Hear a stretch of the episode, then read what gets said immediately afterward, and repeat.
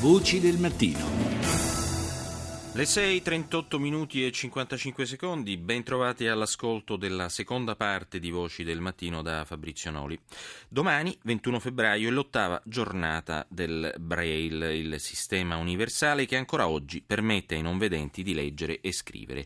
Caterina Ferrazza, presidente della cooperativa sociale di stampa Handy System, da anni si batte per il diritto della lettura dei non vedenti. Rita Pedizzi l'ha intervistata questo codice ha permesso ai non vedenti di, di scegliere la propria strada, chi è diventato avvocato, insegnante, chi tecnico del computer, ognuno ha potuto scegliere attraverso il braille i sogni che, che diciamo, si era prefissato da adolescente. Quindi, ha permesso sì. di realizzare dei sogni. Esatto, esatto.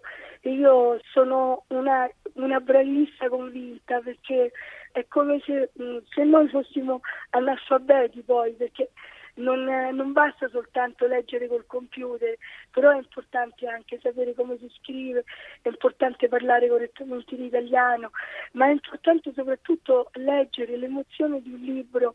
Io mi sto battendo molto perché la lettura sia un diritto, la lettura dei non vedenti sia un diritto. Vorrei richiamare l'attenzione in questo, dare anche a noi non vedenti l'opportunità che quando, si, quando, esce un libro, un giornale, un quotidiano, perché non poterlo leggere anche noi? Nei paesi europei c'è proprio una legge che almeno il 5% delle cose che escono devono essere stampate in braille. In Italia ci sono 386.000 non vedenti, pensi che passo importante, che diritto e che, e che passo avanti di cultura, di varie opportunità ci potrebbe essere. In Italia purtroppo ancora siamo molto indietro. Qui a Roma c'è ancora l'unico giornale che esce in edicola, un settimanale che raccoglie tutte le notizie di politica, cronaca, attualità con approfondimenti. Questo è l'unico progetto che c'è in Italia. Quindi solo un giornale in Italia? Esatto, esatto. Per Roma e Lazio poi, perché non è neanche in tutta Italia. Quindi pensi quanto siamo indietro. Il mio sogno sarebbe portare anche altri giornali, non solo in edicola, ma anche in abbonamento,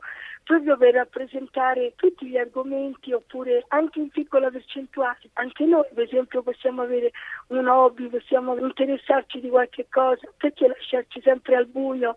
I libri invece? È una piaga ancora più dolente perché qualche libro classico esiste, però io dico perché non dovrei avere il libro che esce, il libro del premio Strega oppure un, so, un libro di barzellette, non, non c'è la possibilità di avere libri attuali, c'è poca sensibilità dalle istituzioni, il braille costa moltissimo, pensi che per scrivere in braille ci vuole una carta molto spessa, i macchinari in braille inoltre si producono su richiesta. Quindi quando io chiedo la collaborazione delle istituzioni non è tanto per profitto, ma per, per, per abbattere i costi dei giornali, dei libri e nello stesso tempo fornire il servizio. So di essere un po' da sola a portare avanti questa cosa, perché molto spesso le istituzioni ci dicono va bene ma c'è la tecnologia, io dico benissimo, diamo l'opportunità di scelta perché non c'è niente di più bello leggere un libro con le proprie mani e emozionarsi e vivere il momento